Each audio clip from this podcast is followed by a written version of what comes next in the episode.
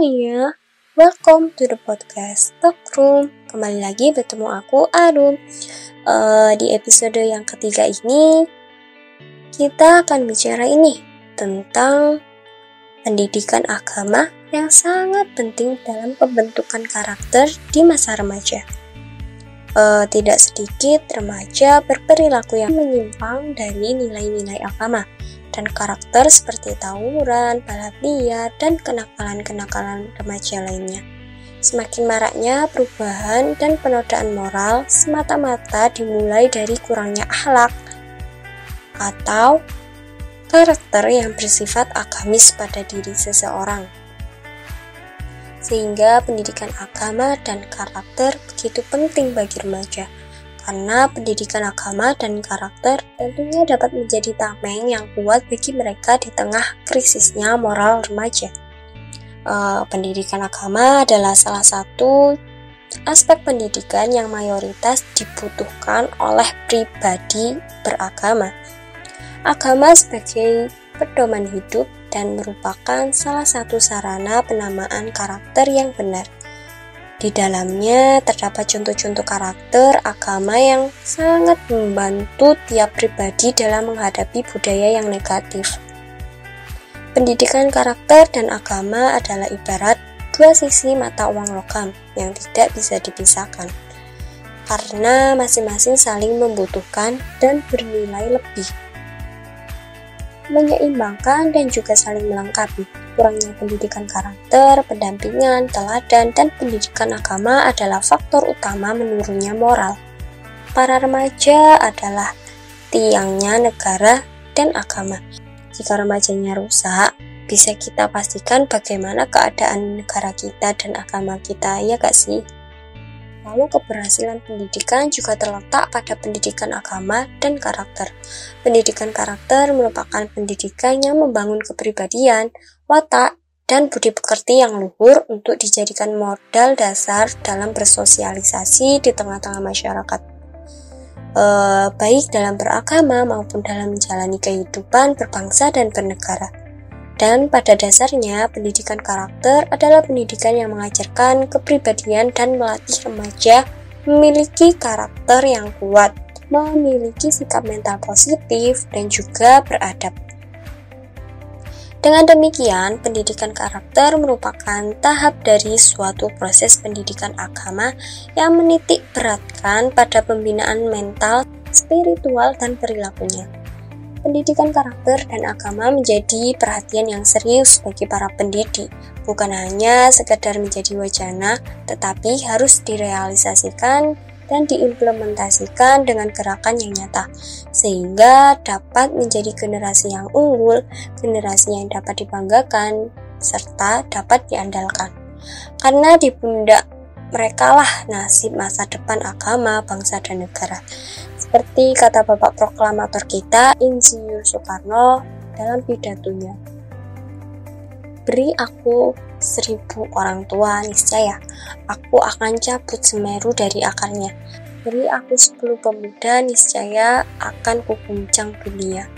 Kutipan pidato Bung Karno tersebut merupakan gambaran betapa dahsyatnya pemuda sebagai agen perubahan. Dan tentu saja pemuda yang dimaksud adalah pemuda-pemudi yang unggul yang memiliki karakter yang kuat, sikap yang baik, dan juga sikap spiritual yang kuat pula, sehingga mampu mendobrak dan menggetarkan dunia. Secara garis besar, moral, karakter, dan agama sama-sama memiliki aturan untuk mengerjakan kebaikan.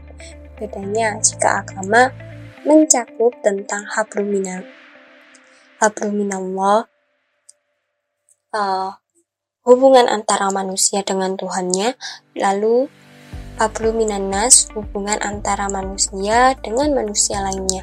Sedangkan moral karakter hanya sebatas habluminannas saja. Karena itu kita harus pandai-pandai dalam bersosialisasi di media sosial maupun bersosialisasi secara langsung uh, dalam media sosial perlu kita terapkan nilai-nilai sosial dengan etika yang baik. Etika adalah suatu ucapan dan tindakan seseorang mengenai baik dan buruk. Etika berkaitan dengan tiga hal, yakni norma, nilai, dan moral. Lalu kita jabarkan satu-satu. Yang pertama, norma. Norma adalah aturan yang berlaku dan diyakini oleh masyarakat yang disertai dengan sanksi atau ancaman apabila tidak mengikutinya. Lalu yang kedua, nilai. Nilai adalah suatu aturan dan keyakinan yang bersifat individu dan tidak ada sanksi yang akan didapatkan jika melanggar.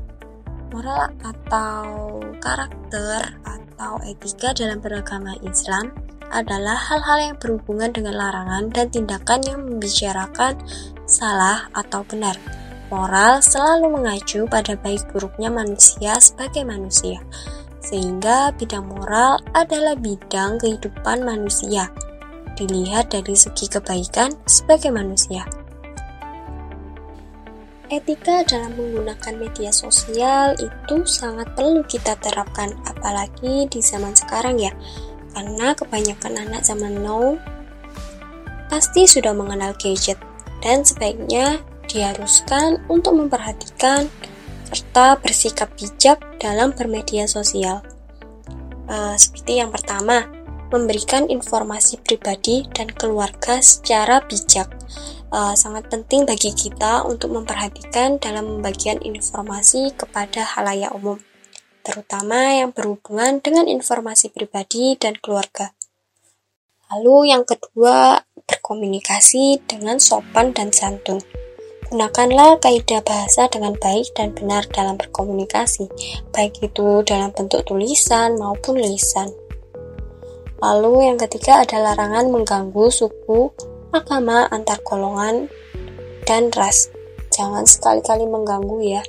Kita sebagai bangsa Indonesia harus saling menghormati satu sama lain. Eh, lalu yang keempat ada memastikan kebenaran informasi. Jangan langsung percaya, jangan langsung percaya pada berita apa pun. Kita harus mencarinya uh, suatu informasi kepada orang lain untuk memastikan kebenaran dan keakuratan dari informasi yang yang telah dibagikan tadi ya. Uh, jangan tertipu dengan judul yang seolah-olah benar tapi nyatanya hoax. Uh, lalu menghargai dalam perbedaan. Ini termasuk hal yang sangat penting bagi kita Sadarilah bahwa kita sebagaimana manusia memiliki cara pandang yang berbeda dalam menanggapi suatu hal. Jangan terlalu menganggap apa yang dibuat seseorang tersebut hal yang tidak penting, sehingga saling menjelek-jelekkan. Lalu terjadilah pertempuran di media sosial. Lalu yang keenam ada opini, pastikan ada fakta dan data. Jika ingin membuat suatu opini, ataupun suatu tulisan, pastikan fakta dan data itu memang ada. Think before you write. Berpikirlah sebelum menulis. Begitu banyak media yang membuat opini yang tidak sesuai dengan fakta dan data yang ada. Mereka hanya mengedepankan bagaimana orang tertarik, walaupun menempuh cara yang salah. Yang ketujuh, hindari menggunakan media sosial di saat emosi yang sedang buruk. Emosi sangat mempengaruhi apa yang kita tulis, menulis, dan berkaryalah ketika emosi sedang baik. Menulis dan berkaryalah ketika emosi sedang baik, supaya apa yang kita buat bukan karena kebencian dan kemarahan terhadap seseorang. Karena di saat emosi yang sedang buruk, bisa jadi apa yang kita buat bukanlah konsumsi untuk publik, lalu yang kedelapan ada hindari penggunaan identitas palsu. Begitu banyak cara yang dilakukan oleh seseorang untuk menjatuhkan orang lain. Salah satunya menggunakan identitas palsu. Banyak gak sih penipu-penipu di luaran sana menipu seseorang untuk mengambil keuntungan keuntungannya Salah satunya menggunakan identitas palsu suatu toko pada akun Facebook sehingga nama toko tersebut menjadi bahan pembicaraan dan berdampak jelek terhadap toko tersebut. Biasanya orang seperti ini akan memperkeruh suasana, memanipulasi informasi, dan membunuh karakter pihak lain. Perbuatan ini adalah termasuk perbuatan penipuan dan perbuatan yang sangat merugikan orang lain. Oh iya, dalam pandangan Islam, karakter disebut juga dengan akhlak. Hal ini didukung oleh pakar pendidikan karakter Ahmad Tafsir yang menyatakan bahwa karakter itu sama dengan akhlak dalam pandangan Islam. Akhlak dalam pandangan Islam adalah kepribadian yang komponennya adalah tahu atau pengetahuan, sikap, dan perilaku. Prinsip akhlak Islami termanifestasi dalam aspek kehidupan yang diwarnai keseimbangan, realis, efektif, efisien, disiplin, dan terencana, serta memiliki dasar analisis yang cermat.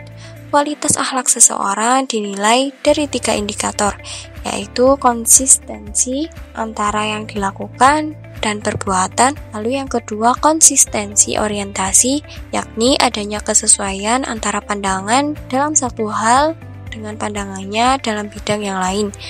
Lalu yang ketiga ada konsistensi pola hidup sederhana. Uh, sikap mental yang selalu memelihara kesucian diri, beribadah, hidup sederhana, rela berkorban untuk kebaikan, dan selalu bersikap kebajikan pada hakikatnya adalah cerminan dari akhlak yang mulia.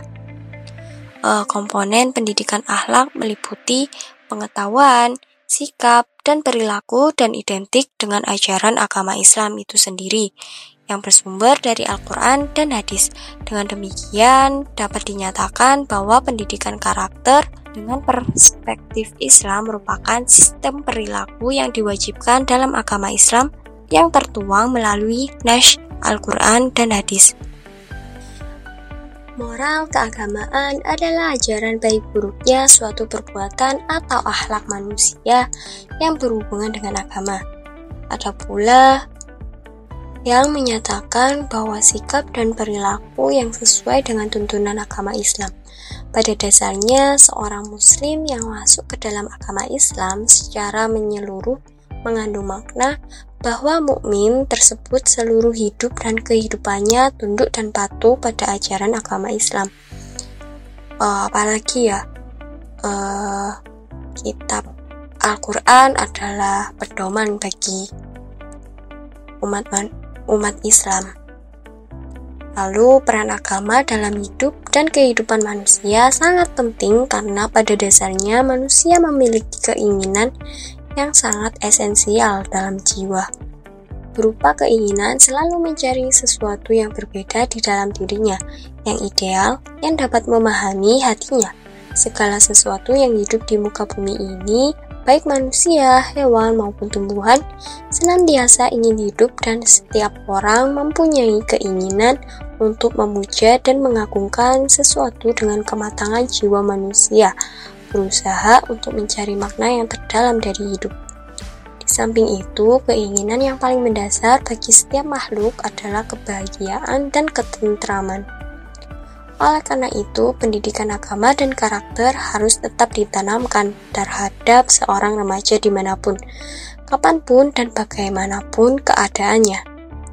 Oleh karena itu, pendidikan agama dan karakter harus tetap ditanamkan terhadap seseorang remaja di mana pun, kapan pun, dan bagaimanapun keadaannya, baik formal maupun non-formal. Kepribadian dan karakter remaja bisa terbentuk dengan adanya pendidikan agama yang baik.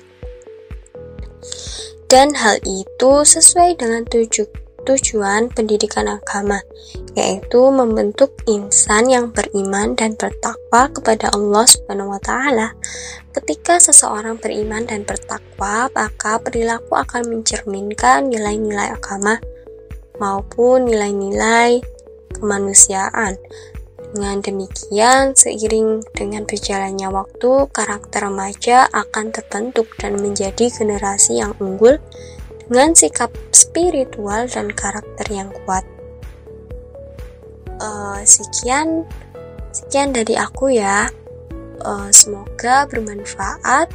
Tetap tersenyum dan semangat. See you.